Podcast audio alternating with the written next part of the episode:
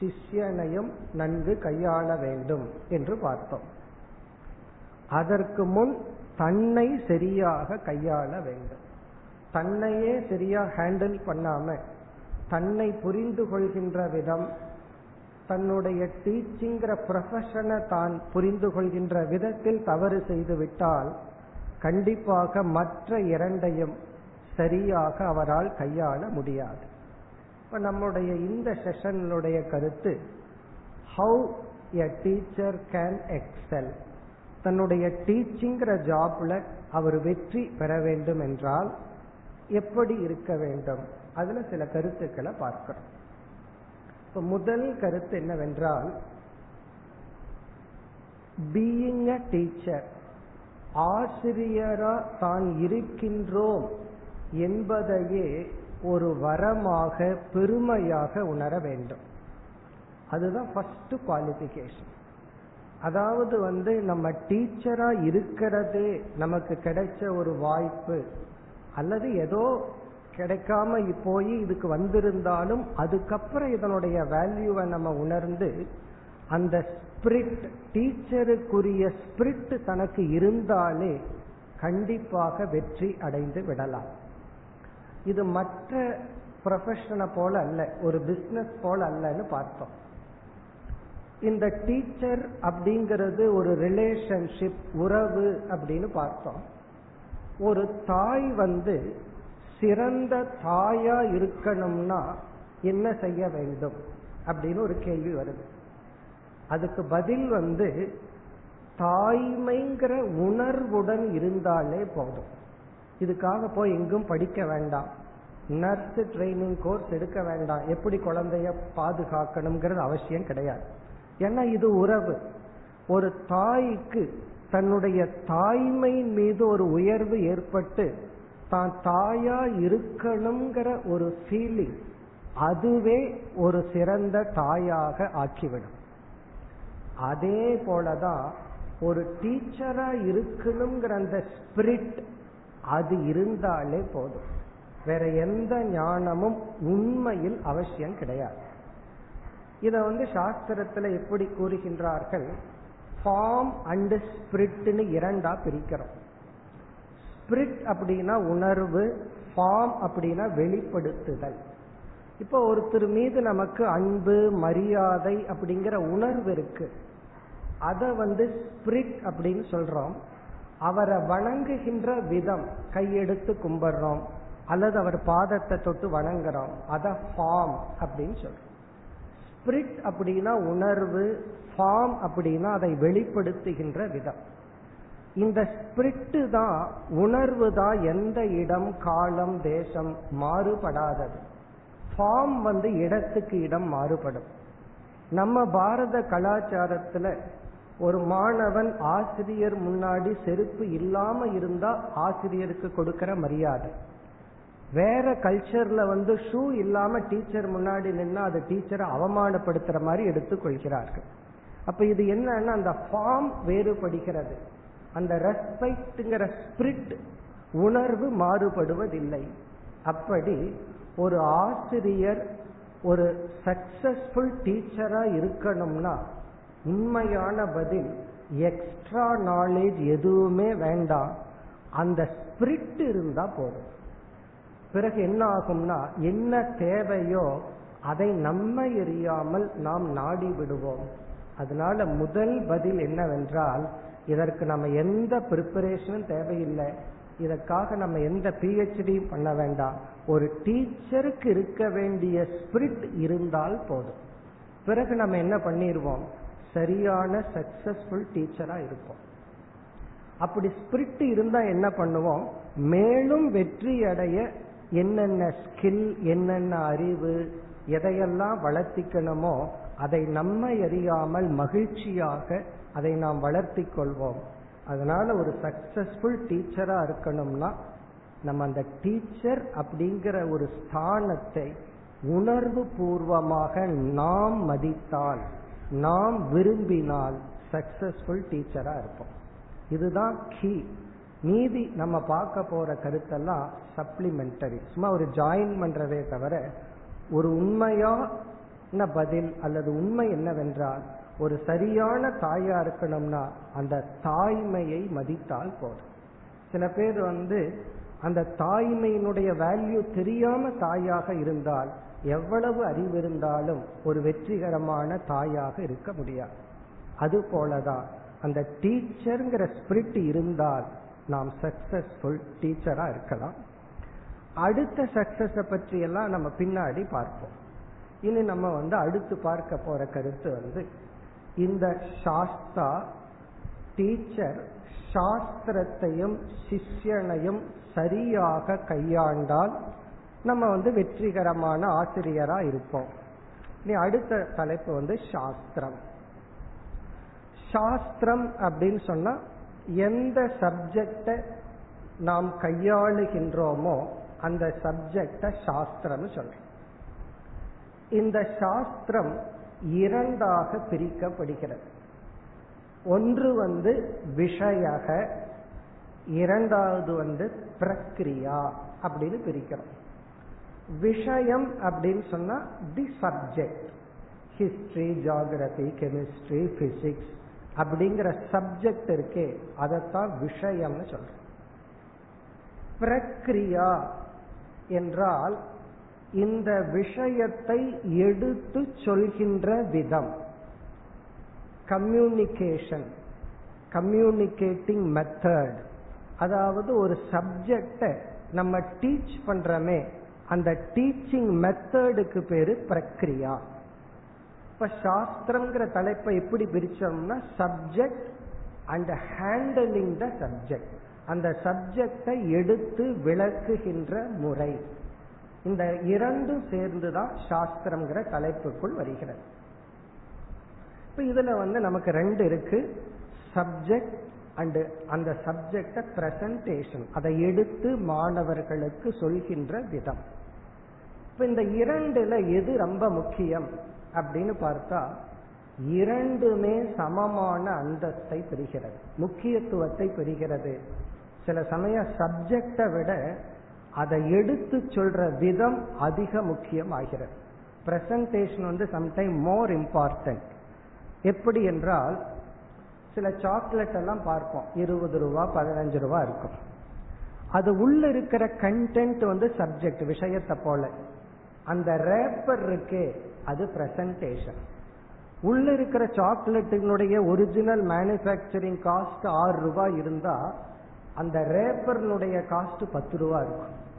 காரணம் என்ன அப்படின்னா ஒரு குழந்தைக்கு அட்ராக்ட் ஆகிறது கண்டென்ட்டை விட ஹவு இட் அப்பியர்ஸ் அதை எப்படி நம்ம பிரசன்ட் பண்றோம் அப்படிங்கறத ரொம்ப அட்ராக்ட் ஆகுது.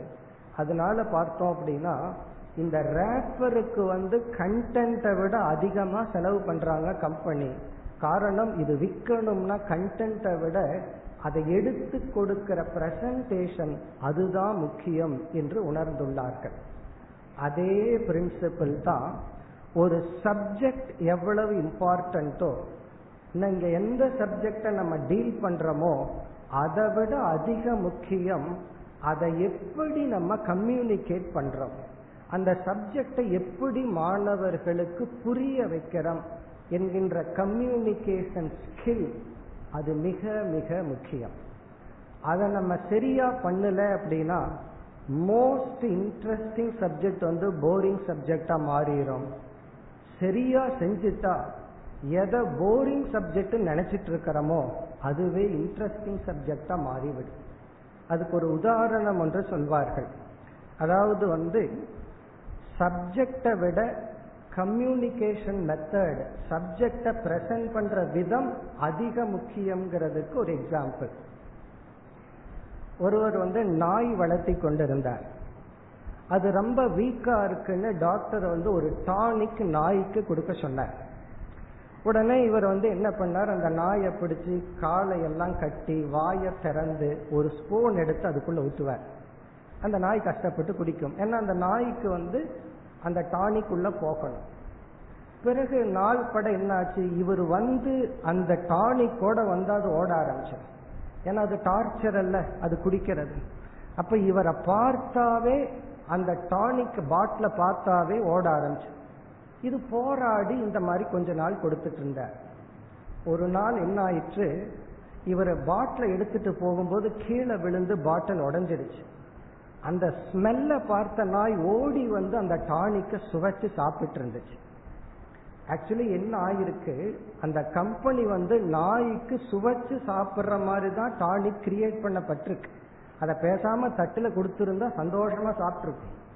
இவர் கொடுக்கிற விதத்துல தப்பா கொடுத்து அதை பார்த்து அது பயந்தோட ஆரம்பிச்சிடுச்சு மாணவர்கள் அப்படிங்கிறது நாய்க்கு சமம். இங்க எக்ஸாம்பிள் பிறகு வந்து அந்த டானிக் அப்படிங்கிறது சப்ஜெக்ட் மேட்டர் எடுத்து கொடுக்கிற விதம் ஆசிரியர் குரு.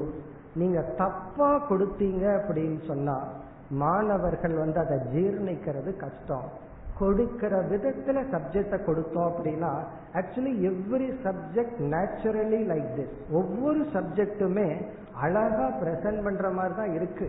அந்த டானிக் அப்படிங்கிறது விஷயக அந்த சப்ஜெக்ட் பொதுவா வந்து வேதாந்தம் ஹிஸ்டரி இதெல்லாம் போரிங் சப்ஜெக்ட் சொல்லுவாங்க.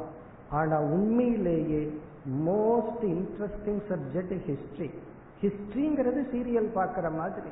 ஒரு நடந்த ஒரு சம்பவத்தை நம்ம வந்து அதை சொல்றோம். அதை சம்ஹவ் எடுத்து கொடுக்கறதுல தவறு செய்ததனால் அந்த சப்ஜெக்டுக்கே கெட்ட பேரே வந்துடுச்சு. அதனால மிக முக்கியம் என்னன்னா சப்ஜெக்ட் எவ்வளவு முக்கியமோ அதை விட அதை எடுத்து பிரசன்ட் பண்ற விதம் மிக முக்கியம். இப்போ ஒரு ஆசிரியரா நம்ம இருக்கிறோம் அப்படின்னா நமக்கு அந்த ஸ்கில்ல கண்டிப்பா வளர்த்தியாக வேண்டும். அதாவது சப்ஜெக்டும் நமக்கு இருக்கணும். அந்த சப்ஜெக்டை எடுத்து சொல்ற ஸ்கில் இருக்கே அது நமக்கு வேண்டும். அதற்கு முன்னாடி அது எவ்வளவு முக்கியங்கிறதையும் நம்ம புரிஞ்சுக்கணும். இந்த சப்ஜெக்ட் பிரசன்ட் பண்ற விதம் இருக்கே அந்த ஸ்கில்லை நம்ம வளர்த்திக்கணும். அதனுடைய முக்கியத்துவம் நமக்கு தெரிய வேண்டும். இதைத்தான் சாஸ்திரத்துல பிரக்ரியா என்று சொல்கிறார்கள். பிரக்ரியான்னா மெத்தட் ஆஃப் கம்யூனிகேஷன் நாம வந்து ஒரு கருத்தை எப்படி மற்றவர்களுக்கு புரிய வைப்போமோ அந்த முறைக்கு பெயர் பிரக்ரியா. ஆக்சுவலி இங்க என்ன நடக்கிறது என்றால் ஞானம் அப்படிங்கிறது மனசுக்குள்ள எண்ணங்கள் ரூபமா இருக்கு. Knowledge is always in thought form அறிவுங்கிறது நம்ம மனசுல எண்ண ரூபமா இருக்கு. இப்ப அந்த எண்ண ரூபமான அறிவை இனி ஒருவனுக்கு எண்ணங்கள் ரூபமா மாத்தணும். அப்ப நம்ம என்ன பண்றோம் டீச்சிங்ல என் மனதில் உள்ள தாட் ஃபார்ம்ல இருக்கிற நாலேஜ ஸ்டூடெண்டினுடைய மனதுல தாட் ஃபார்ம்ல கொண்டு போய் நம்ம வைக்கணும். தாட் டு தாட் டிராவல் ஆகாது. அது டிராவல் ஆகிற மெத்தடு த்ரூ சவுண்ட் அந்த கம்யூனிகேஷன் மூலமா இந்த தாட் என்ன ஆகுது சவுண்டா கன்வெர்ட் ஆகுது. அந்த மாணவன் அந்த சவுண்டை கேட்டு மீண்டும் அவன் தாட்டா கன்வெர்ட் பண்ணிக்கிறான். அப்போ இங்க டீச்சிங் ஒரு அறிவை நம்ம எப்படி கொடுத்து கொண்டிருக்கின்றோம் என்றால் சூக்மமான சட்டில் தாட் அது கிராஸ் சவுண்டா கன்வெர்ட் ஆகி அதை அவன் மீண்டும் சட்டில் தாட்டா எடுத்துக்கொள்கின்றான் இந்த ப்ராசஸ் தான் டீச்சிங் அப்படின்னு சொல்றோம். அதனால வந்து நம்ம கொடுக்கிற வார்த்தை மிக மிக முக்கியம். எந்த வார்த்தையை பயன்படுத்தணும் எப்படி இந்த அறிவை கொடுக்கணுங்கிற கம்யூனிகேஷன் மெத்தட் அதை நம்ம வந்து முக்கியத்துவத்தை உணர்ந்து அதுல சில பயிற்சிகளை பெற்று அதுல சில டிசிப்ளினோட இருந்தோம்னா நம்ம வந்து மாணவர்களுக்கு நன்கு கற்பிக்க முடியும். இப்ப நம்ம வந்து சாஸ்திரத்தை இரண்டா பிரிச்சோம். சப்ஜெக்ட் அதாவது விஷயக பிரக்ரியான்னு சொல்லி. இனி இந்த இரண்டையும் சுருக்கமா பார்ப்போம். ஃபர்ஸ்ட் வந்து விஷயக விஷயத்திற்கு வருவோம். இதுல வந்து மிக குறைவான கருத்து தான். விஷயகன்னு சொன்னா ஒவ்வொருவரும் ஒவ்வொரு சப்ஜெக்ட டீல் பண்ணிட்டு இருக்கோம் அந்த சப்ஜெக்ட்ல நமக்கு தெளிவான உறுதியான ஞானம் இருந்தா தான் நம்மால நல்லா கம்யூனிகேட் பண்ண முடியும். கம்யூனிகேட் பண்ற ஸ்கில் இருந்து சப்ஜெக்ட் நம்ம இடத்துல இல்லை அப்படின்னா நம்மளால கம்யூனிகேட் பண்ண முடியாது. ஏன்னா சப்ஜெக்டே இல்லைன்னா எதை நம்ம கம்யூனிகேட் பண்ணுவோம்? அப்போ வந்து யார் யார் எந்தெந்த விஷயத்தை சப்ஜெக்டை டீச் பண்றோமோ அந்த சப்ஜெக்ட்ல தரோ நாலேஜ் நம்ம அடைந்தாக வேண்டும். இதை டெக்னிக்கலா என்ன சொல்கிறார்கள்? ரிசோர்ஸ்ஃபுல்னஸ் அப்படிங்கிற வார்த்தையில பயன்படுத்துகிறார்கள்.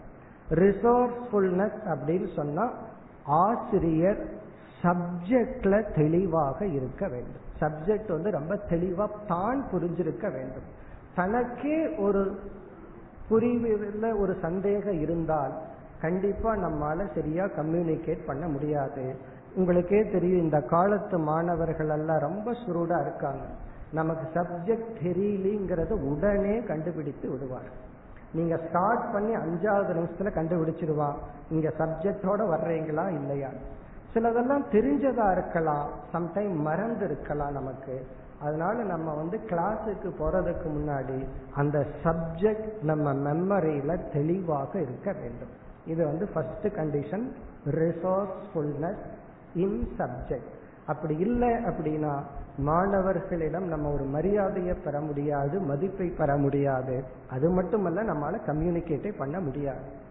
இப்ப இரண்டாவது கருத்து வந்து அப்டேட் அப்படிங்கிற வார்த்தை இப்போ உங்களுக்கு எல்லாத்துக்கும் தெரியும். ஒரு செல்போன் எடுத்தா கொஞ்ச நாளுக்கு அப்புறம் தன்னை அப்டேட் பண்ணிக்குதுன்னு செல்போனே கேட்குது அப்படி செல்போனே தன்னை அப்டேட் பண்ண கேட்கும் பொழுது டீச்சர் ஆகிய நாம் வந்து அந்த சப்ஜெக்டை அப்டேட் பண்ணிட்டே இருக்கணும். அந்த சப்ஜெக்ட்ல என்ன புதிதாக வந்துள்ளது? அது மிக நமக்கு முக்கியம். அதாவது ஒரு குட் டீச்சர் யார் அப்படின்னு சொன்னா a good student alone can be a good டீச்சர்னு சொல்றோம். அப்போ அந்த டீச்சர் சரியா இருக்கணும்னா நல்ல ஸ்டூடெண்டா இருந்துகிட்டே இருக்கணும். அந்த அப்டேட் அப்படிங்கிறது முக்கியம். சில சப்ஜெக்ட்ல அப்டேட் இல்லாம இருக்கலாம். அவர்கள் வந்து அவர்களுக்கு என்னங்கிறது அடுத்த பாயிண்ட்ல பார்ப்போம். ஆனா மேக்சிமம் சப்ஜெக்ட் வந்து அப்டேட்ல இருந்துட்டே இருக்கு. அதை நம்ம செய்தாக வேண்டும். மூன்றாவது பாயிண்ட் என்ன சொல்கிறார்கள்?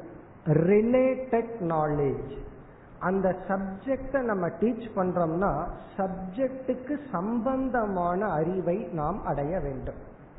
அந்த ரிலேட்டட் நாலேஜ் இருந்தா தான் அந்த சப்ஜெக்டை நல்லா ஹேண்டில் பண்ண முடியும்.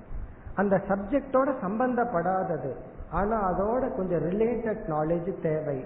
அப்டேட் இல்லைனாலும் அந்த அறிவு இருந்தா தான் நம்ம வந்து நல்லா டீச் பண்ண முடியும். இப்ப ரிலேட்டட் நாலேஜ் ஈவன் நம்ம வேதாந்த கிளாஸ் நான் எடுக்கும் பொழுதும் கூட சில எக்ஸாம்பிள் சொல்றதுக்கு பிசிக்ஸ்ல இருந்து சில ரிலேட்டட் நாலேஜ் எக்ஸாம்பிள் எனக்கு தேவைப்பட்டுச்சு. லைட் எக்ஸாம்பிள் தேவைப்பட்டுச்சு. அப்ப லைட்டை பற்றி தெரிய வேண்டியது இருந்தது. E is equal to MC ஸ்கொயர்னுடைய விளக்கம் தேவைப்பட்டுச்சு. ஏன்னா இதெல்லாம் இந்த பிசிக்ஸ்னு சொல்றோம். பிலாசபிக்கு ஆங்கிலத்துல மெட்டாபிசிக்ஸ்னு சொல்றோம். இப்போ அதுல சில எக்ஸாம்பிள் சொல்லணும்னா சில ரிலேட்டட் சப்ஜெக்டினுடைய எக்ஸாம்பிள்ஸுக்காக ஒரு அறிவு நமக்கு தேவைப்படும். அதனால வெறும் சப்ஜெக்ட் மட்டும் நம்மிடம் இருந்தா போதாது. அது அப்டேஷன் இருக்கணும். பிறகு ரிலேட்டட் நாலேஜ் பிறகு டீச்சர்னுடைய இண்டிவிஜுவல் ஸ்கில் ஸ்கில் அடுத்தது என்னவென்றால் நியூ நியூ எக்ஸாம்பிள் புதிய புதிய அந்தந்த காலத்துக்கு தகுந்த எக்ஸாம்பிளை நம்ம காயின் பண்ணணும். அதுதான் டீச்சர்கிட்ட இருக்கிற ஆர்ட் அந்த சப்ஜெக்ட்ல அதே எக்ஸாம்பிளை சொல்லிக்கொண்டே இருக்கக்கூடாது. சிலதெல்லாம் எக்ஸாம்பிளை மாற்றவே முடியாது. நாங்க வேதாந்தத்துல இரண்டு எக்ஸாம்பிளை வந்து மாற்ற முடியாது. எத்தனை தலைமுறையானாலும் சொல்லிட்டே இருப்பார்கள். இந்த கயிறு பாம்பு பானை குயவன் இந்த மாதிரி சில எக்ஸாம்பிள்ஸ் எல்லாம் இருக்கு. இந்த தவறாக கயிற்றுல பாம்பை பார்க்கிற எக்ஸாம்பிள் எல்லாம் மாற்ற மாட்டோம். ஆனால் வேறு சில உதாகரணங்கள் டைம் டு டைம் சேஞ்ச் பண்ணிட்டே இருப்போம். இப்படி இந்த சப்ஜெக்ட் மேட்டர் நீங்க எந்த சப்ஜெக்ட் எடுத்தாலும் அதுல நம்ம தரவா இருக்கணும். அப்டேஷன் இருக்க வேண்டும். எக்ஸ்ட்ரா நாலேஜ் இருக்கணும். ஏன்னா சாஸ்திரத்துல என்ன சொல்லியிருக்குன்னா ஒரு சப்ஜெக்டை டீச் பண்ணணும்னா அந்த சப்ஜெக்ட் அளவு ஞானம் இருந்தா டீச் பண்ண முடியாதாம். சப்ஜெக்டுக்கு மேல ஞானம் இருந்தா தான் அதை டீச் பண்ண முடியுமா? அந்த சப்ஜெக்ட் மட்டும் படிச்சுட்டு அந்த அளவுக்கு டீச் பண்ண முடியாதுங்கிறது சாஸ்திரத்துல சொல்லப்பட்ட நியமம். அப்ப அந்த எக்ஸ்ட்ரா நாலேஜ் இப்படி நம்ம சப்ஜெக்ட ப்ரிப்பேர் பண்ணி சப்ஜெக்ட்ல தரவா இருக்க வேண்டியது நம்முடைய கடமை. பிறகு புரிந்து கொள்ள வேண்டிய விஷயம் எந்த சப்ஜெக்டுமே போரிங் சப்ஜெக்ட் கிடையாது. ஏன்னா சப்ஜெக்ட்னு சொன்னாவே சாஸ்திரம்ங்கிற வார்த்தைக்கு பாடி ஆஃப் நாலேஜ் அப்படின்னு அர்த்தம். சாஸ்திரம் சொன்னாவே ஒரு அறிவினுடைய சேர்க்கை. பாடின்னு சொன்னாவே எது வந்து கன்சிஸ்டன்ஸா ஒரு ஆர்டரா இருந்தா தான் அது பாடின்னு சொல்றோம். இப்போ உடல்னு சொன்னாவே தலை கை கால்னு சொல்லி ஒன்னோட ஒன்று ரிலேட்டடா ஒரு ஆர்டரா ஃபங்க்ஷன் ஆகிறத பாடின்னு சொல்றோம். இப்போ எந்த ஒரு நாலேஜுமே ஒரு ஆர்டர்லினஸோட இருக்கு. அதனால நோ சப்ஜெக்ட் இஸ் டன் அதை நம்ம எடுத்து சொல்ற விதத்தில் அப்படி மாத்திடுறோமே தவிர பிறகு வந்து எல்லா சப்ஜெக்டுமே நம்ம ஹேண்டில் பண்ணக்கூடிய பியூட்டிஃபுல் சப்ஜெக்ட் தான். இப்போ இந்த சப்ஜெக்ட்ல ஆசிரியர்கள் தரவா இருந்துட்டா அடுத்த டாபிக்கு நம்ம போறோம். அதுதான் பிரக்ரியா கம்யூனிகேஷன் ஸ்கில் இதுல இருந்து பல கருத்துக்களை நான் எடுத்திருக்கேன். இது எல்லாமே வேதாந்த சாஸ்திரத்துல ஆங்காங்கு பேசப்பட்ட கருத்துக்கள் தான். அந்த வார்த்தைகளை அதிகமா பயன்படுத்தாம கருத்துக்களை மட்டும் இப்பொழுது பகிர்ந்து கொள்கின்றேன். அதாவது ஒரு சப்ஜெக்டை எப்படி கம்யூனிகேட் பண்ணணும்? எப்படி அதை ஹேண்டில் பண்ணணும்? அது ப்ராப்பரா ஹேண்டில் பண்ணா எந்த சப்ஜெக்டையும் நம்மால் புரிய வைக்க முடியும். அதுல இப்ப சில கருத்துக்களை பார்க்க போறோம். இதத்தான் கம்யூனிகேஷன் ஸ்கில் அப்படின்னு சொல்றோம். ஒரு கோணத்துல பார்த்தா சில பேர்த்துக்கு இது இயற்கையா இருக்கும். இது ஒரு கிஃப்ட்னு சொல்லலாம். ஒரு சிறிய கருத்தை மிக தெளிவாக புரிய வைப்பார்கள். சில பேர்த்துக்கு அது இயற்கையா அமைவதில்லை. ஆனால் கொஞ்சம் கடினப்பட்டு அந்த ஸ்கில்ல வளர்த்தி கொள்ளலாம். இந்த பாடுற மாதிரி சில பேர்த்துக்கு இயற்கையா பகவான் அந்த குரலை கொடுத்திருப்பார். அவங்க வந்து நேச்சுரலா பாடலாம். சில பேர்த்துக்கு விருப்பம் இருந்தா பிராக்டிஸ் பண்ணலாம். அதே போல கம்யூனிகேஷன்ங்கிறத லைஃப்ல நம்ம பார்க்கிறோம். சில பேர்த்துக்கு ஓஷன் ஆஃப் நாலேஜ் இருக்கும்.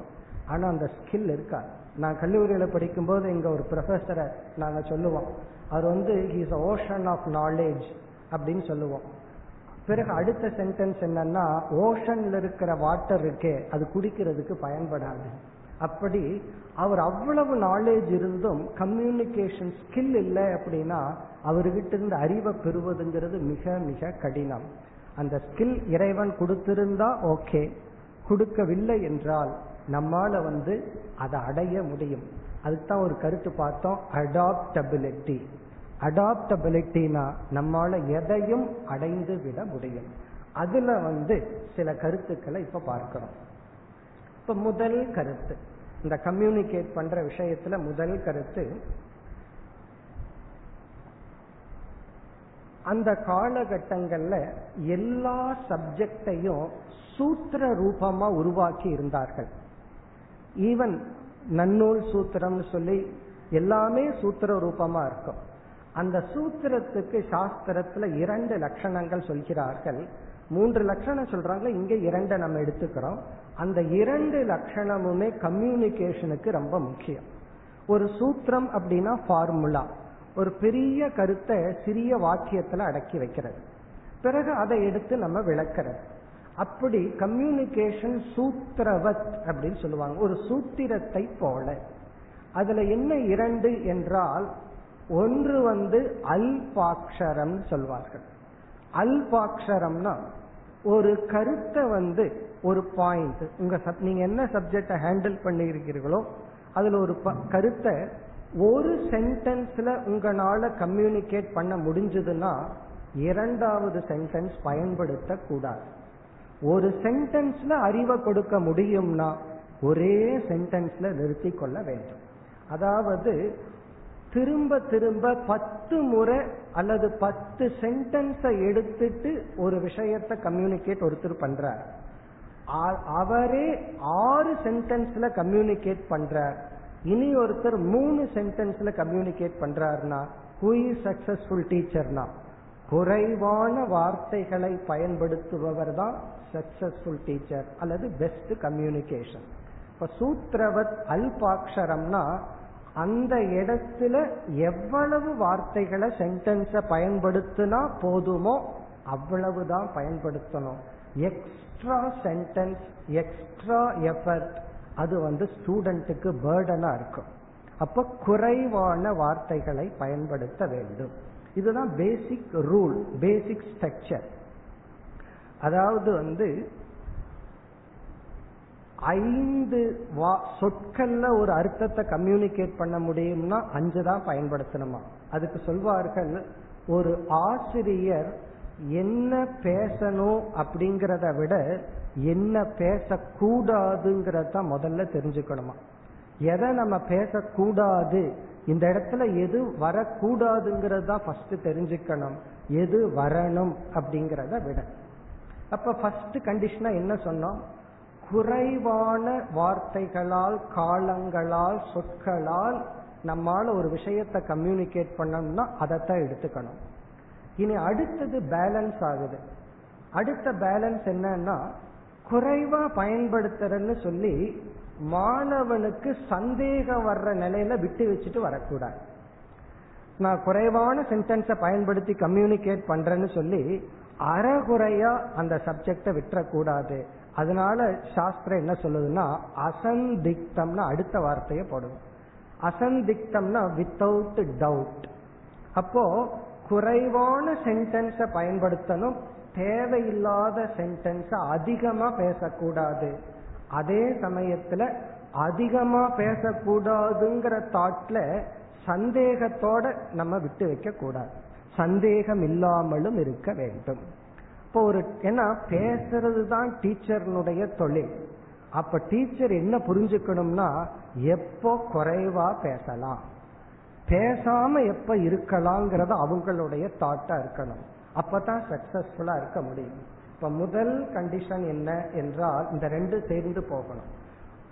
அல்பாட்சரம் அசந்திக்தம்னு சாஸ்திரம் சொல்லும் அல்பாட்சரம்னா அல்பம்னா குறைவு அக்ஷரம்னா எழுத்துக்கள்.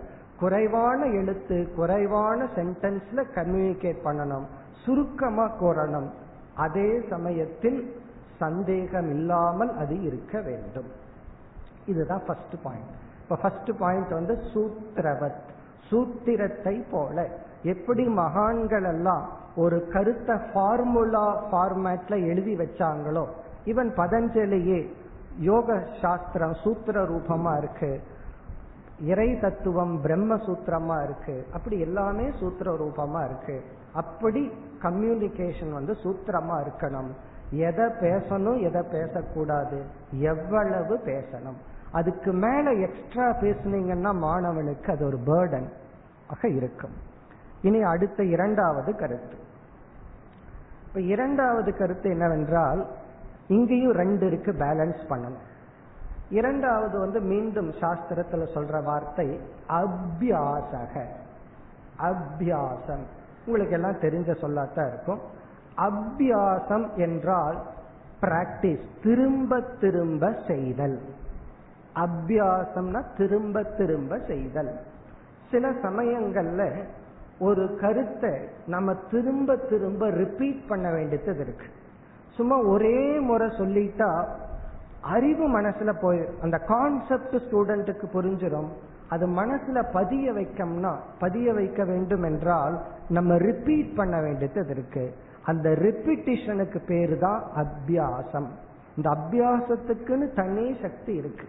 இப்ப யோகம்னு சொன்னாவே அபியாசம் தான் இப்ப வந்து ஆசனம் பண்றோம் ஒரு நாள் ரெண்டு நாள் பண்றோம். சாஸ்திரத்துல என்ன சொல்லப்பட்டிருக்குன்னா தொடர்ந்து பத்து நாள் பண்ணாதான் பலன். அப்படின்னா என்ன இல்ல ஒரு நாள் பண்ணா ஒரு நாளுக்கான பலன் கிடைக்குமான்னா கிடைக்காது. அபியாசம்னா அந்த தொடர்ச்சி.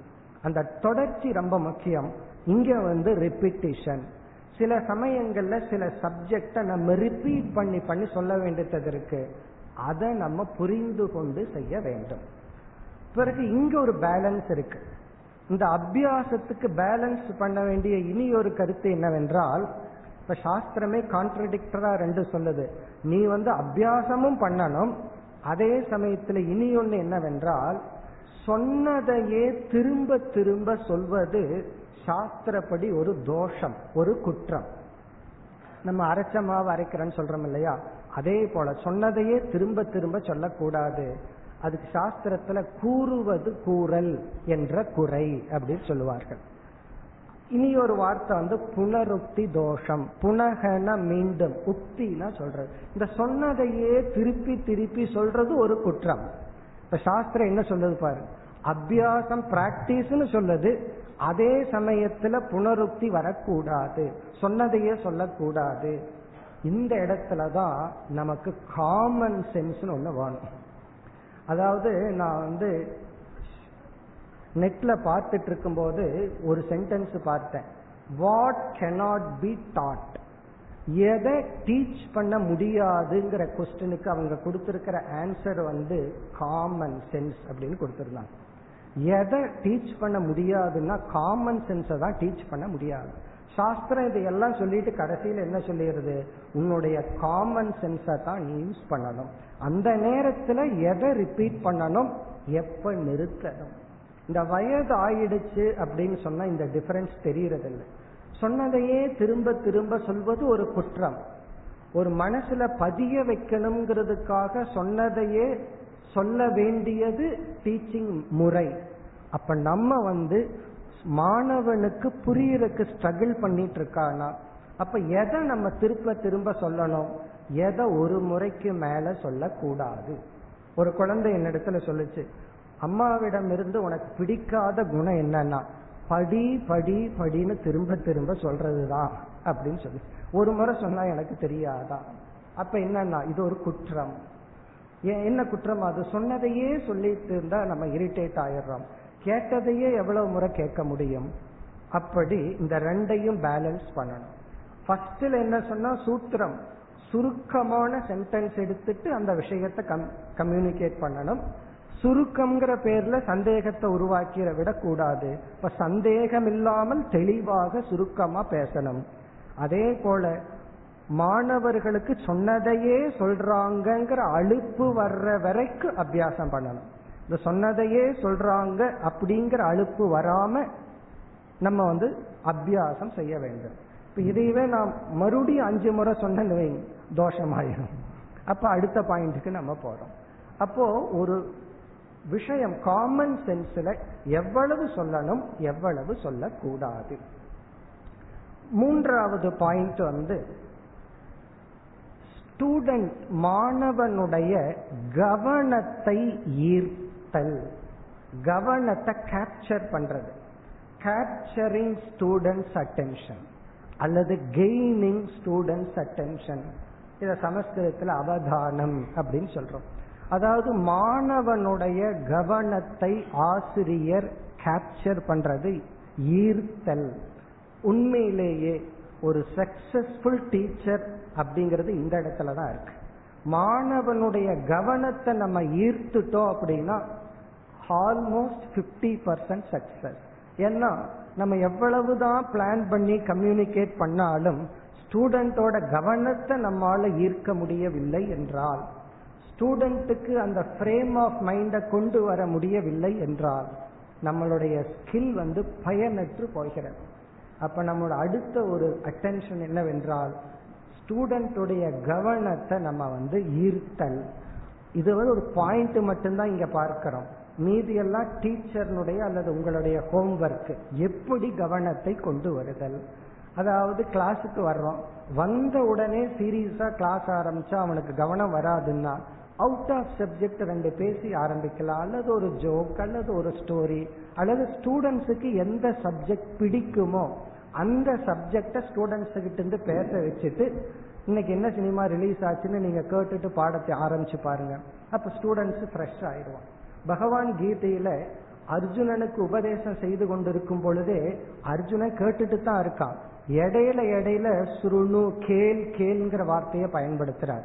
அதுக்கு சங்கரர் விளக்க எழுதும் பொழுது பகவான் அர்ஜுனனுடைய கவனத்தை ஈர்க்கின்றார் அப்படின்னு விளக்க எழுதுறார். அப்படின்னு என்ன அர்த்தம்னா ஒரு முக்கியமான டாபிக் வரும்போது குரூஷியல் திங் வரும்போது எக்ஸ்ட்ரா அட்டென்ஷன் ஸ்டூடெண்ட்ஸ் இருந்து நமக்கு தேவைப்படுகிறது. அதை பகவான் வாங்கி கொள்கிறார். அதை அர்ஜுனன் கிட்ட இருந்து எடுக்கிறார்னு சொல்றார்.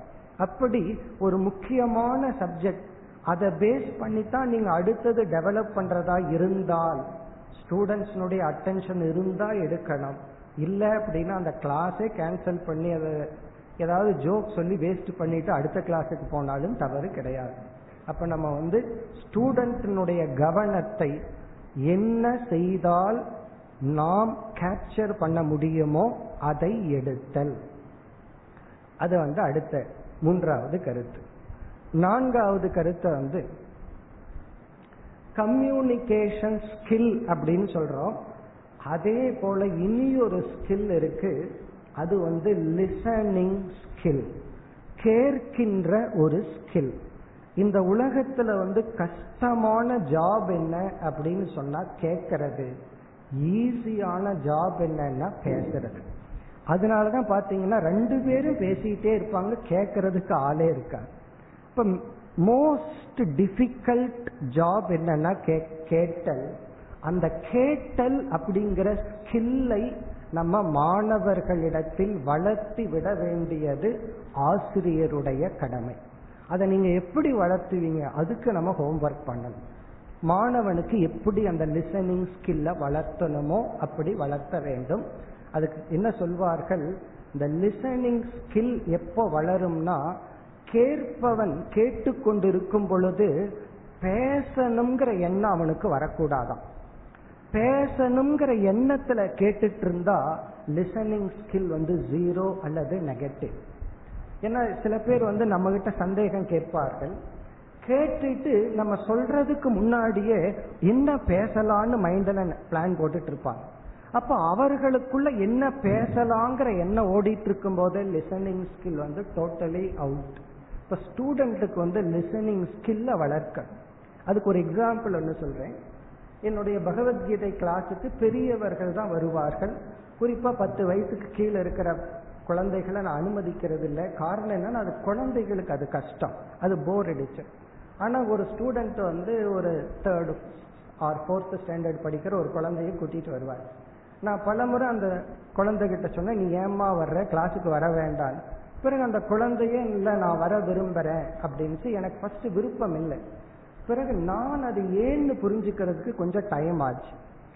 ஏன் அந்த குழந்தை வருதுன்னா நான் ஃபர்ஸ்ட் என்ன நினைச்சிட்டேன் அந்த கிளாஸுக்கு வந்து குழந்தைய டார்ச்சர் பண்றாங்க. சில பெற்றோர்கள் அப்படி பண்ணுவாங்க.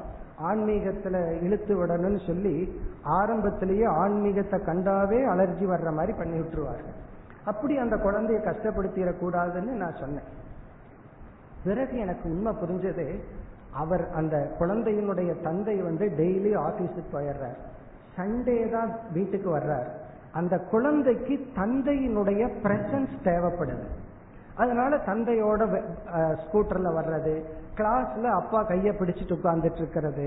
அப்ப அந்த குழந்தைக்கு கிளாஸ் வந்து பெயினா தெரியல. அதுக்கு தேவை தந்தையினுடைய பிரசன்ஸ் அதை புரிஞ்சிட்டதுக்கு அப்புறம் சரி நீ வா வந்து அப்பா பக்கத்துல உட்கார்ந்துக்கன்னு சொல்லிட்டேன். அப்ப அந்த குழந்தை கொஞ்ச நாள் கிளாஸுக்கு வரும். அந்த என்ன கிளாஸ்ல பேசுறோங்கிறது முக்கியம் இல்லை அந்த குழந்தைக்கு கிடைக்க வேண்டிய சந்தோஷம் கிடைச்சாச்சு. நான் கிளாஸ்ல அந்த குழந்தை கஷ்டப்படுமோன்னு நினைச்சேன். ஆனா கஷ்டப்படல. ஏதாவது அப்பா கைய பிடிச்சிட்டு அப்படியே பார்த்துட்டு இருக்கோம். கொஞ்ச நாளுக்கு அப்புறம் அவங்க ஸ்கூல்ல இருந்து அந்த குழந்தைய பத்தி ஒரு கமெண்ட் வந்ததுன்னு அந்த ஸ்டூடெண்ட் என்ன இடத்துல சொன்னார். அந்த என்ன கமெண்ட் வந்துச்சா இந்த குழந்தை வந்து கிளாஸ்ல உட்கார்ந்து கை கால் அசைக்காம அந்த இடத்துல சப்தம் போடக்கூடாது அப்படியே கேட்டுட்டே இருக்கணும். இந்த ஒரு சிக்ஸ் மந்த்ஸ்ல அந்த குழந்தைக்கு லிசனிங் ஸ்கில் ரொம்ப இம்ப்ரூவ் ஆயிருக்கா? கிளாஸ்ல என்ன சொன்னாலும் உடல்ல எந்த அசைவில்லாம அப்படியே அந்த குழந்தை கேட்டுட்டு இருக்கு.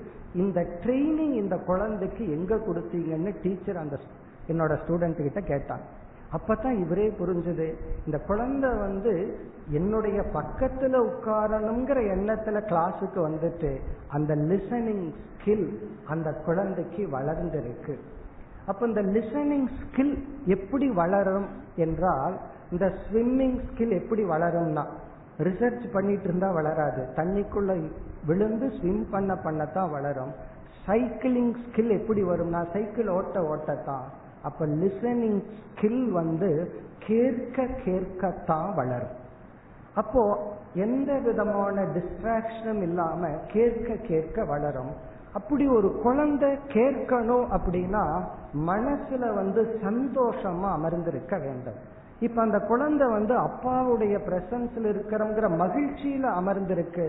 நான் பேசுற சப்ஜெக்ட் ஒன்று அந்த குழந்தைக்கு புரியல ஆனா என்ன வளர்ந்திருக்குன்னா அந்த கேட்கும் திறன் அந்த குழந்தைக்கு வளர்ந்திருக்கு. அப்போ ரொம்ப முக்கியம் என்ன அப்படின்னா கேட்கின்ற திறன் மாணவனுக்கு வளரணும் அப்படின்னா அவன் வகுப்புல மகிழ்ச்சியாக அமர்ந்திருக்க வேண்டும். அதனாலதான் ஒரு ஸ்கூலுக்கு வந்து ஸ்டூடெண்ட்ஸ் சந்தோஷமா வந்தா அந்த ஸ்கூல்ல நல்ல டீச்சர்ஸ் இருக்காங்கன்னு அர்த்தம். டீச்சர்ஸ் சந்தோஷமா வந்தா மேனேஜ்மெண்ட் ஒழுங்கா இருக்குன்னு அர்த்தம். மேனேஜ்மெண்ட் நல்லா இருந்தா டீச்சர் சந்தோஷமா வருவாங்க. டீச்சர் நல்லா இருந்தா ஸ்டூடெண்ட்ஸ் சந்தோஷமா வருவார்கள். அப்போ அந்த மாணவன் வந்து அந்த கிளாஸ்ல கம்ஃபர்டபுளா உட்கார்ந்துருக்கணும். அட் ஈஸின்னு சொல்றமல்ல ஏன்னா நான் அந்த குழந்தைய நல்லா ஞாபகம் இருக்கு. அப்பா கையை பிடிச்சிட்டு அப்படியே ரிலாக்ஸ்டா உட்காந்துட்டு அப்படியே பார்த்துட்டு இருக்கோம் அப்ப என்ன ட்ரைனிங் நடந்திருக்கு? ஒன் ஹவர் எந்த டிஸ்ட்ராக்ஷனும் இல்லாம தூங்காமலும் அது ஒரு கண்டிஷன் டிஸ்ட்ராக்ஷனும் இல்லாம தூங்காம கேட்டு கேட்டு கேட்கின்ற திறன் வளர்ந்துள்ளது. அப்ப நீங்க என்ன செய்ய வேண்டும்? மாணவர்களுக்கு கேட்கின்ற திறனை வளர்க்க வேண்டும். அப்போ அவங்கள வந்து பேசாத அப்படின்னு மிரட்டுறதை விட பிறகு பேசலாம் அப்படின்னு சொல்லி அந்த மாணவர்களை வந்து கம்ஃபர்டபுளா உட்கார வச்சிருக்கணும். அதனாலதான் டீச்சர் டீச்சரா மட்டும் இருந்தா சக்சஸ் ஆக முடியாது. அப்பப்போ ஒரு தாயாக அப்பப்போ ஒரு தந்தையாக இருந்தா தான் சக்சஸ் ஆக முடியும். அப்போ ஒரு லவ் அபிள் அட்மாஸ்பியர் ஒரு கிளாஸ் ரூம் அப்படின்னு சொன்னா அங்க என்ன நடக்குது? ஒரு பெரிய அதிசயம் நடக்கின்றது. Thought to thought through words transform transfer நடக்குது.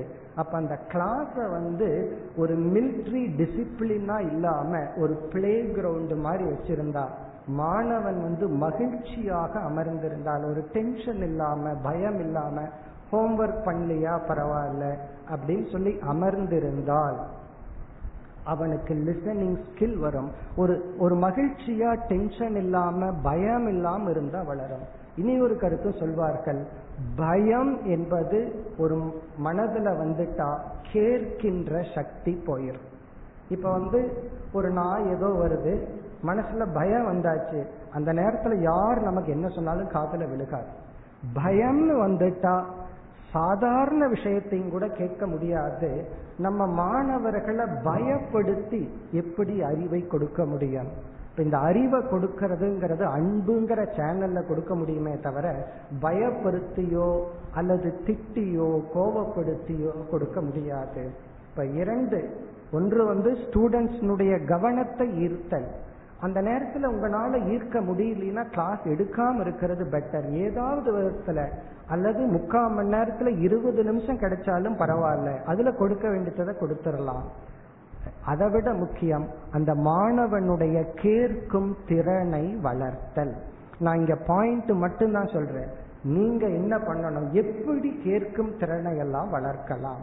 அது உங்களுக்கு தான் பிக் ஹோம்ஒர்க் ஒரு ஸ்டூடெண்ட்டுக்கு லிசனிங் பவரை எப்படி நம்ம வளர்க்கணும்? அதெல்லாம் நீங்க ஒர்க் பண்ணி அதை செய்ய வேண்டும். அடுத்தது வந்து ஜென்ரல் ரோல் நம்மளுடைய கம்யூனிகேஷன் மெத்தட் நீங்க எப்படிப்பட்ட சப்ஜெக்டை டீல் பண்றீங்களோ அந்த கம்யூனிகேஷனை வந்து ஸ்டூடெண்ட்டுக்கு தகுந்த மாதிரி மாற்றிக்கொள்ள வேண்டும். நம்ம அடுத்த டாபிக் சிஷ்யக ஸ்டூடெண்ட்னு பார்க்க போறோம். டிஃப்ரெண்ட் டைப்ஸ் ஆஃப் ஸ்டூடெண்ட்ஸ் இருக்காங்க. ஒரே ஒரு மெத்தடு ஒரு ஸ்டூடெண்ட்டுக்கு பயன்படுத்த முடியாது. ஒரு ஸ்டூடெண்ட்டுக்கு ஒரு மெத்தடு புரிகிற மாதிரி இருக்கும். இனி ஒரு ஸ்டூடெண்ட்டுக்கு வேற மெத்தடு புரிகிற மாதிரி இருக்கும். அப்ப நம்ம வந்து சிஷ்யானுசாரேன அப்படின்னு சொல்வார்கள் சிஷ்ய அனுசாரம் அப்படின்னா மாணவனுக்கு தகுந்தாற்போல் எடுத்து விளக்குகின்ற முறையை நாம் கையாள வேண்டும் அல்லது மாற்றிக்கொள்ள வேண்டும். நம்ம கிட்ட ஒரே ஒரு மெத்தடு மட்டும் இருக்கக்கூடாது. நான் இந்த மாதிரி தான் டீச் பண்ணுவேன் அப்படிங்கிறது கிடையாது. அது சப்ஜெக்ட் டு ஸ்டூடெண்ட் மாணவர்களுக்கு தகுந்த ஆட்போல் நம்ம வந்து என்ன பண்ணணும்? கம்யூனிகேஷன் மெத்தடை மாற்றிக்கொண்டே இருக்க வேண்டும். ரிஃபைன் பண்ணிட்டே இருக்கணும். அது வந்து சிஷ்யானுசாரேன அதற்கு அடுத்தது வந்து விஷயானுசாரேன விஷயானுசாரம் சொன்னா விஷயம்னா இங்க சப்ஜெக்ட் சப்ஜெக்டுக்கு தகுந்த மாதிரி கம்யூனிகேஷன் மெத்தடை நீங்க வந்து அடாப்ட் பண்ணணும். இந்த சப்ஜெக்டுக்கு இந்த மெத்தடில் கம்யூனிகேட் பண்ணணும். இந்த சப்ஜெக்டுக்கு இந்த மெத்தடில் கம்யூனிகேட் பண்ணணும்னு ஃபர்ஸ்ட் பார்த்தா ஸ்டூடெண்ட் அடுத்தது சப்ஜெக்ட் இந்த இரண்டையும் மையமா எடுத்துக்கொண்டுதான் எப்படி இந்த விஷயத்தை எடுத்து சொல்லலாம் எப்படி எடுத்து கம்யூனிகேட் பண்ணணும் என்று நாம் நிர்ணயிக்க வேண்டும். அடுத்தது வந்து மீண்டும் எல்லாம் சாஸ்திரத்துல சொல்லப்பட்ட கருத்து. உபக்கிரம உபசம்ஹாரம் அப்படின்னு சொல்வார்கள். உபக்கிரம உபசம்ஹாரம் அப்படின்னு சொன்னா ஒரு விஷயத்தை கம்யூனிகேட் பண்ணும்போது அது எப்படி இருக்கணும்? ஒரு கட்டுரையை போல. ஒரு கட்டுரை எழுதுனா ஃபர்ஸ்ட் வந்து முகவுரை அப்படின்னு எழுதி அந்த கட்டுரையினுடைய மைய கருத்தை ஃபர்ஸ்டே பிரசன்ட் பண்ணிடுவோம். கடைசியில முடிவுரையில மீண்டும் நம்ம சொல்லுவோம்.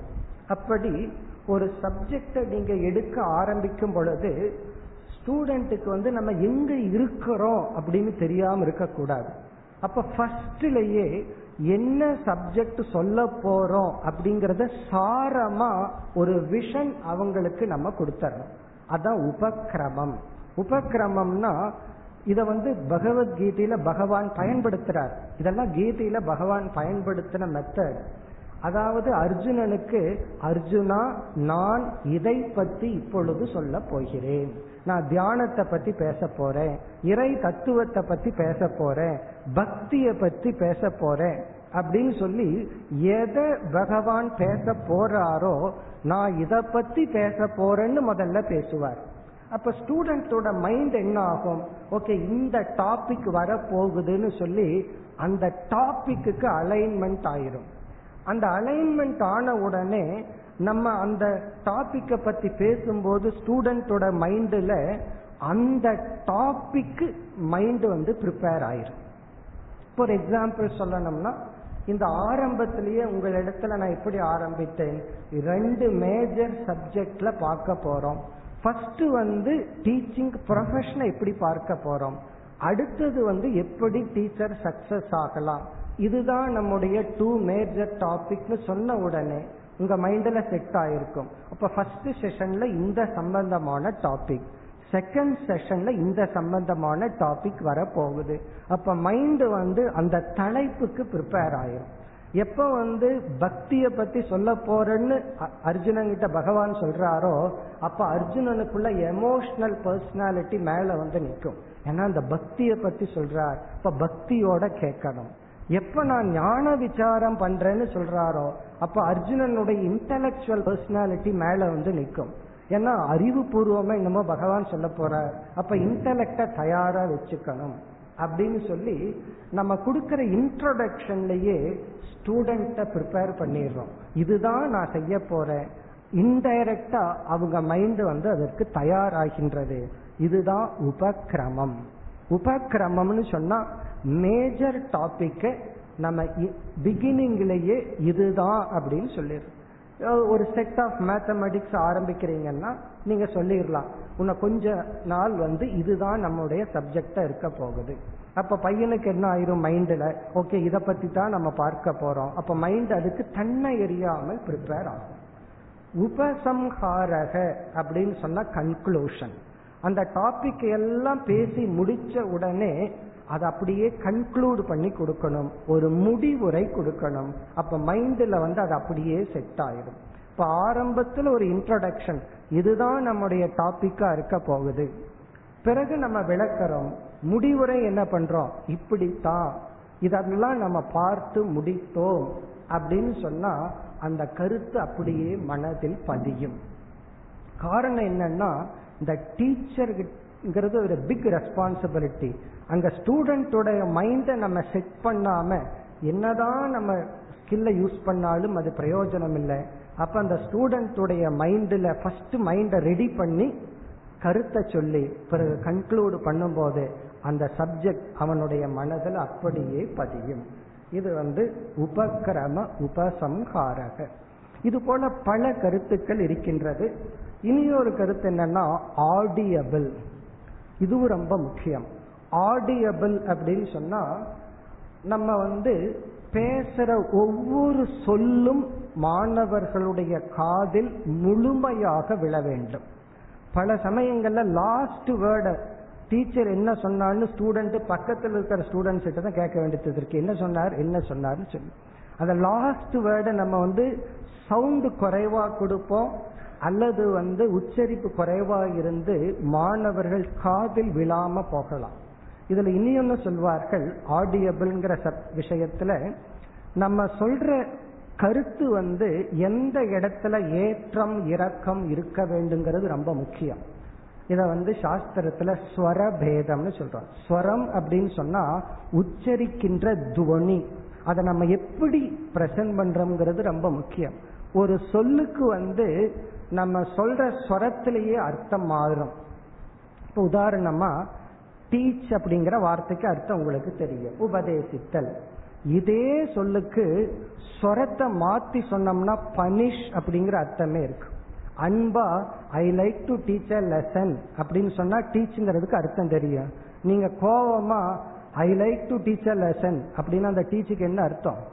நான் உனக்கு ஒரு பாடம் கற்பிச்சாகணும்னு கோபமா சொன்னா டீச்சுங்கிற வார்த்தைக்கே பனிஷ்னு அர்த்தம். டீச்சுங்கிற வார்த்தை அன்பா சொன்னா அதனுடைய அர்த்தம் வேற. அப்படி எந்த இடத்துல எம்பசைஸ் பண்ணணும்? எந்த இடத்துல வந்து லூஸா விடணும்? பிறகு ஃபுல் சென்டென்ஸ் அவர்கள் காதல விழும்படி இருக்கணும். இதெல்லாம் ரொம்ப பேசிக் தான் இருந்தாலும் இதெல்லாம் தான் அந்த கம்யூனிகேஷன் ஸ்கில் அதை வந்து நிர்ணயிக்கின்றது. இப்படி பல கருத்துக்கள் வந்து எப்படி ஒரு கருத்தை மற்றவர்களுக்கு புரிய வைத்தல் அப்படிங்கிற விஷயத்தில் இருக்கு. இதெல்லாம் நம்ம வந்து ஒரு சாம்பிளுக்கு பார்த்தோம். இதெல்லாம் நேச்சுரலா நமக்கு வந்துடும் யாருமே சொல்லி கொடுக்க வேண்டாம். எப்பொழுது டீச்சரா இருக்கிறத சந்தோஷப்பட்டுட்டு டீச்சரா இருந்தா. டீச்சருங்கிற ஸ்பிரிட்டோட இருந்தா இந்த கம்யூனிகேஷன் ஸ்கில் வந்து நேச்சுரலா நம்மை பின்தொடரும். இதுக்கெல்லாம் ரொம்ப ரிசர்ச் பண்ணி கஷ்டப்பட வேண்டிய அவசியம் எல்லாம் கிடையாது. இப்ப இதெல்லாம் எப்படி நாம் உபதேசிக்க வேண்டும்ங்கிறதுல நம்ம பார்த்த சாம்பிளான சில கருத்துக்கள். இனி நம்ம சப்ஜெக்டுக்கு போனோம்னா சாஸ்தா சாஸ்திரம் சிஷ்யக அப்படின்னு மூணா பிரிச்சோம்.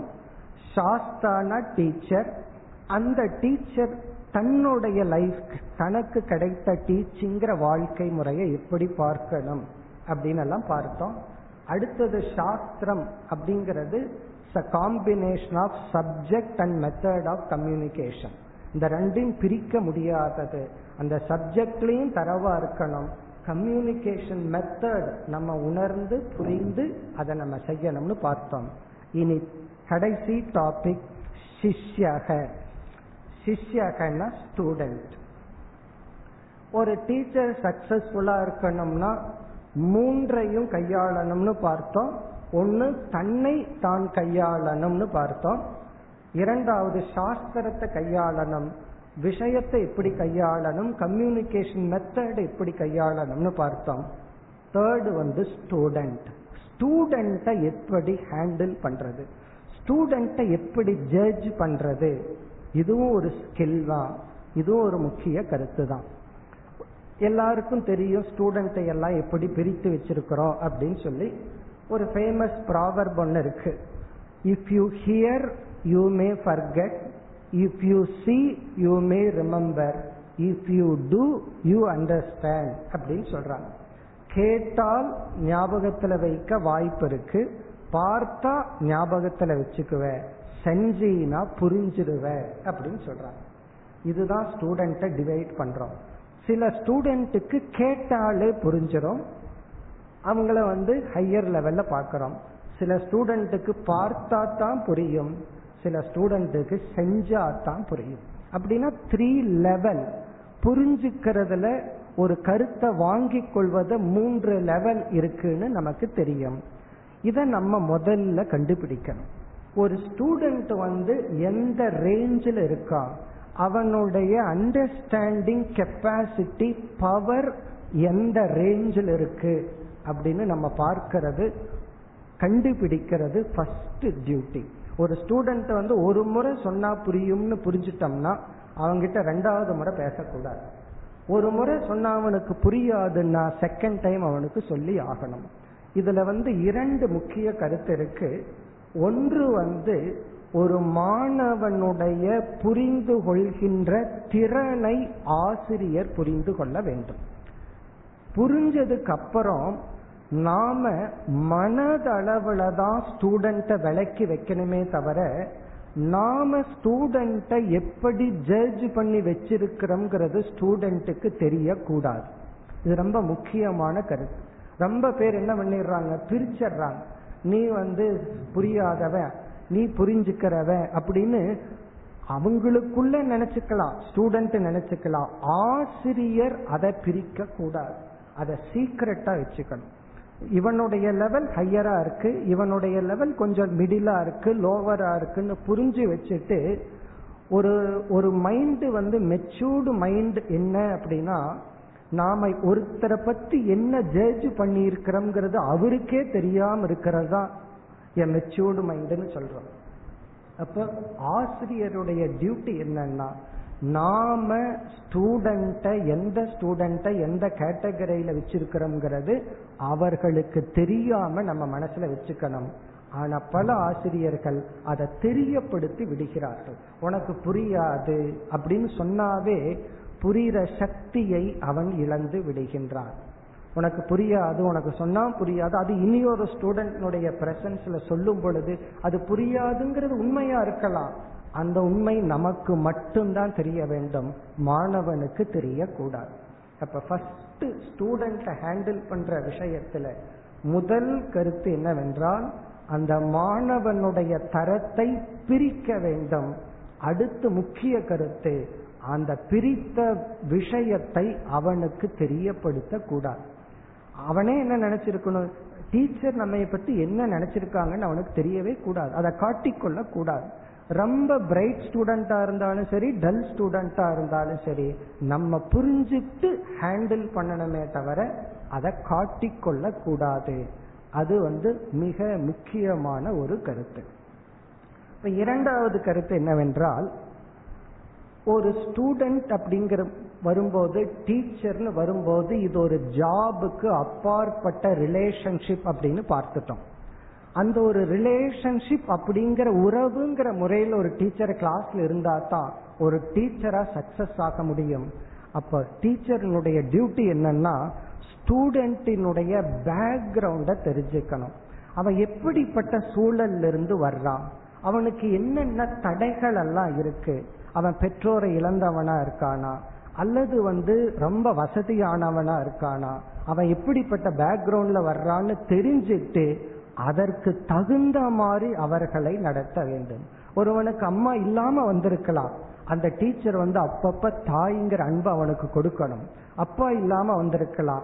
ஒரு டீச்சர் தந்தைங்கிற அன்பை அவனுக்கு அப்பப்ப காட்டணும். நண்பன்கிற அன்பை காட்டணும். அப்படி ஸ்டூடெண்ட்டுனுடைய அண்டர்ஸ்டாண்டிங் கெப்பாசிட்டிக்கு பின்னாடி ஸ்டூடெண்டினுடைய எமோஷனல் பர்சனாலிட்டியை ஆசிரியர் எடுத்துக்கொள்ள வேண்டும். இது ஒரு இம்பார்ட்டன்ட் டியூட்டி நான் வெறும் அவனை சொல்லி கொடுக்கறது அதோட போகுது அப்படின்னா அது ஒரு ஜாப் மாதிரி போயிடும் நம்ம என்ஜாய் பண்ண மாட்டோம். அவனோட எமோஷனல் பர்சனாலிட்டியும் அட்ரஸ் பண்ணணும். இது வந்து வெறும் இன்டலெக்சுவல் பர்சனாலிட்டிக்கு அட்ரஸ் பண்ற ஜாப் அல்ல.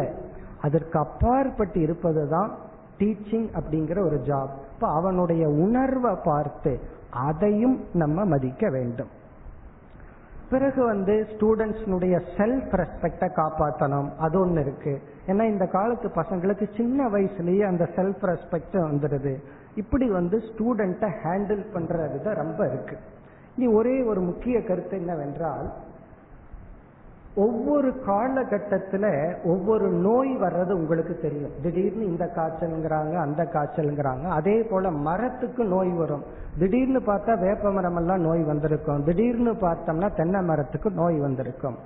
எப்படி இயற்கையில வந்து ஸ்தூலமா ஒவ்வொரு காலகட்டத்துல ஸ்தூலமா ஒவ்வொரு நோய் வருதோ அதே போல சற்றுலா ஒவ்வொரு காலகட்டத்திலையும் சில தவறான கருத்துக்கள் உள்ள போய் அதை அந்த காலகட்டங்கள்ல மாத்தி வச்சிட்டு இருக்கோம் அது வந்து ஒவ்வொரு பீரியடில் நடக்கிற மனதில் வருகின்ற நோய். அது ஒரு விதமான வைரஸ் தான். ராங் திங்கிங் ரொம்ப பேர் ஃபாலோ பண்ண ஆரம்பிச்சிட்டா அது ஒரு பவர்ஃபுல் வைரஸ் ஆயிருது அது தாட் லெவல்ல எப்படி ஸ்தூலமா இருக்கோ அதே போல சூக்ஷ்மமாகவும் இயங்கி வருகிறது.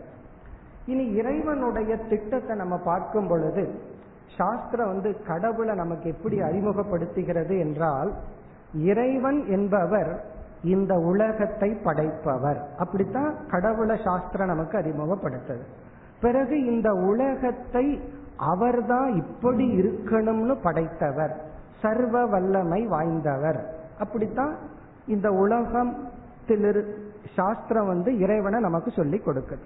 இப்ப இறைவன் இந்த உலகத்தை எப்படி படைச்சிருக்காருன்னு பார்த்தா அதாவது உன்னை படைச்சா அதற்கு ஆப்போசிட்டா இன்னும் படைச்சுதான் ஆகணும். இரவுனா பகல் இன்பம்னா துன்பம். உடல் ஆரோக்கியம்னா உடல் ஆரோக்கியமின்மை.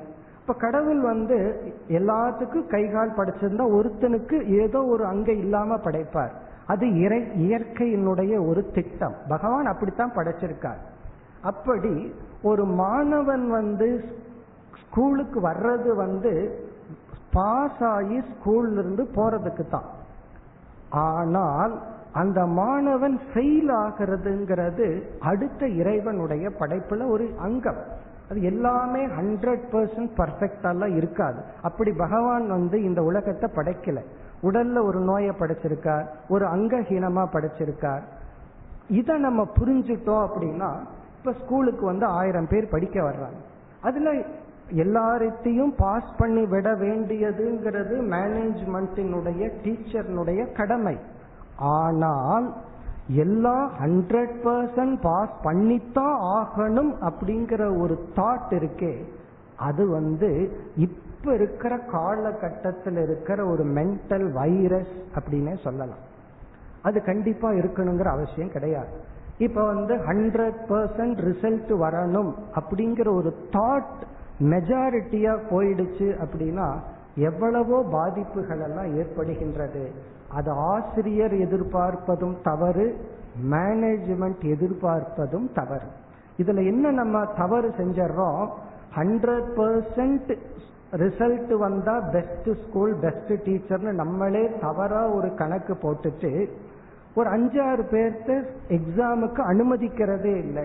இது என்ன ஹண்ட்ரட் பர்சன்ட் இதுல எவ்வளவு ஒரு ஹிப்போக்ரசி ஒரு தவறான நடவடிக்கை இருக்கு.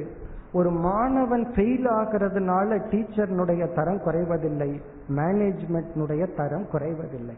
அப்ப நம்ம வந்து மாணவனை வந்து ஒரு மிஷனா இயந்திரமா ஆக்கி அவனுக்கு கொடுக்க வேண்டிய வாய்ப்பை கொடுக்காம சில தவறான கொள்கைகளை பல பள்ளிகள் வச்சு அது ஒரு மாஸ் வைரஸா திங்கிங்கா ஸ்ப்ரெட் ஆகி இருக்கு. அதை யாரோ ஒருத்தர் உடைக்கணும். அப்படி hundred percent result doesn't promise a right teacher or right management அது இருக்கலாம். இந்த கருத்தை கொஞ்சம் மெச்சூர்டா புரிஞ்சுக்கணும். அப்படின்னா வர்றவங்களெல்லாம் ஃபெயில் ஆக்கிட்டு போலாமாங்கிறது கருத்து அல்ல இயற்கையிலேயே எல்லாத்துலேயும் குறைகள் இருக்கத்தான் இருக்கு. அப்படி ஒரு இரு மாணவர்கள் தோல்வி அடைந்தால் அது தவறில்லை. இப்ப நம்ம லட்சியம் வந்து ஹண்ட்ரட் பர்சன்ட்னு காமிச்சுக்கிற பெருமை அது வேண்டாம். அல்லது ஸ்டேட் ஃபர்ஸ்ட் வாங்கணுங்கிற பெருமைக்காக மாணவனை படிக்க வேண்டாம். அறிவுக்காக படிப்போம். மகிழ்ச்சிக்காக சொல்லிக் கொடுப்போம். இதுல நம்ம பெருமை அடிச்சுக்கிறது. அந்த ஆட்டிடியூட் எல்லாம் வரும் பொழுது இது ஒரு காம்படிஷன் ஆகுது. பிறகு எல்லாமே மாறி விடுகின்றது. அப்படி தவறான சில கருத்துக்கள் இருந்தால் அதை நம்ம முயற்சி பண்ணி நீக்கி சரியான ஆட்டிடியூட எடுத்துட்டு நம்ம ஆசிரியர் பணியை செய்தால் நான் நாட்டுக்கு மக்களுக்கு எல்லாம் போகல நமக்கு மகிழ்ச்சியை தரும். நம்ம மகிழ்ச்சியா இருந்தா எல்லாமே மகிழ்ச்சியாக இருப்பார்கள் என்று கூறி இந்த ஆசிரியர் அப்படிங்கிற ஒரு ஜாப் அது ஜாப் அல்ல. ஒரு ப்ரொஃபஷன் அது ப்ரொஃபஷன் அல்ல. மேலோட்டமா பார்த்தா ப்ரொஃபஷனா இருந்தாலும் அது ப்ரொஃபஷன் அல்ல. அது ஒரு தாய்க்கும் குழந்தைக்கும் உள்ள இருக்கிற உறவை போல. அந்த உறவு அப்படிங்கிறது மனிதனுக்கு மகிழ்ச்சியை கொடுக்கின்ற செயல். அந்த ஒரு செயல் செய்ய இறைவன் உங்களுக்கு வாய்ப்பு கொடுத்துள்ளார்கள். அதை பயன்படுத்தி நீங்களும் உங்களுடைய மாணவர்களும் வெற்றியடைய மனமாற வாழ்த்தி என்னுடைய இந்த உரையை இப்பொழுது நிறைவு செய்கின்றேன். நம்முடைய மதிய வகுப்பு எப்படி இருக்கும் என்ற அறிவிப்பையும் இப்பொழுது கூறுகின்றேன். நான் உங்களிடம் பேச வேண்டும் என்று சாமந்தி கேட்டுக்கொண்டதற்கு பிறகு சில மாணவர்களிடம் எனக்கு தெரிந்து கொள்வதற்காக சில கணக்கெடுப்பு எடுத்தேன். ஒரு ஏழு எட்டு ஸ்டூடெண்ட் கிட்ட ஒரு செவன்த் ஸ்டாண்டர்ட்லேருந்து பிளஸ் டூ படிக்கிற சில ஸ்டூடெண்ட் கிட்ட டீச்சர்ஸ் கிட்ட உங்களுக்கு பிடிச்ச குவாலிட்டி ஒரு கொஞ்சம் எழுதி கொடுங்க. பிடிக்காத குவாலிட்டி எழுதி கொடுங்கன்னு சொல்லி எழுதி வாங்கினேன். ஏன்னா எனக்கு தெரியணுமல்ல. இந்த காலத்து குழந்தைக டீச்சர்ஸ் கிட்ட எதை எதிர்பார்க்கிறாங்க? எதை தவறா நினைக்கிறாங்கன்னு எழுதி கொடுத்துள்ளார்கள். அதையும் நான் வச்சிருக்கேன். அதையும் நான் ஆப்டர்நூன் செஷன்ல டிஸ்கஸ் பண்ணுவோம். சிலதெல்லாம் ஸ்டூடெண்டே டீச்சரை தப்பா புரிஞ்சிட்டு குறையா எழுதி கொடுத்துள்ளார்கள். அப்போ அதை நம்ம ஸ்டூடெண்ட்ஸுக்கு ட்ரெயின் பண்ணணும். சிலதெல்லாம் அவர்கள் பார்த்த குறைகள். எது அவங்க நிறைவா பார்க்கிறாங்க என்ற கருத்து மாணவர்கள் கூறியது என்னிடத்தில் உள்ளது. அதை ஆப்டர்நூன் செஷன்ல கொஞ்ச நேரம் பார்ப்போம். பிறகு நம்ம இப்ப பேசிய இந்த காலகட்டத்தில் கூறிய கருத்துக்கள். இப்ப முதல் செஷன்ல வந்து ஐந்து பாயிண்ட் நம்ம எப்படி பார்க்கணும்னு பார்த்தோம். அடுத்தது சாஸ்திரம் சாஸ்தா சிஷ்யன்னு பிரிச்சு பார்த்தோம். இதோடு சம்பந்தப்பட்ட கேள்விகள் ஏதாவது நான் கூறிய கருத்துல வேகா இருந்திருந்தால். ஏன்னா பல கருத்துக்கள் காலம் இல்லாததுனால லாஜிக்கல் சப்போர்ட் இல்லாம கருத்துக்களை கூறிட்டு போயிருக்கேன். அதுல ஒரு சந்தேகம் இருந்தால் மீண்டும் அதை எழுதி கொடுத்தீர்களானால் அதுக்கு ஃபர்ஸ்ட் ப்ரிஃபரன்ஸ் கொடுத்து அதை டிஸ்கஸ் பண்ணுவோம். பிறகு இதை ரிலேட்டட் சம்பந்தமா ஏதாவது சந்தேகங்கள் இருந்தால் அதை நம்ம தெளிவுபடுத்திக்குவோம். யாராவது ஏதாவது கருத்துக்கள் கூற விரும்பினாலும் அதையும் நம்ம பார்க்கலாம். இது ஒரு கலந்துரையாடலா இருக்கலாம் அல்லது ஒரு சத்சங்கமா அடுத்த ஆப்டர்நூன் செஷனை நம்ம அமைத்துக் கொள்வோம். இப்ப நாம் அடுத்து இரண்டரை மணிக்கு மேலும் இங்கு நாம் கூடுவோம் ஓ.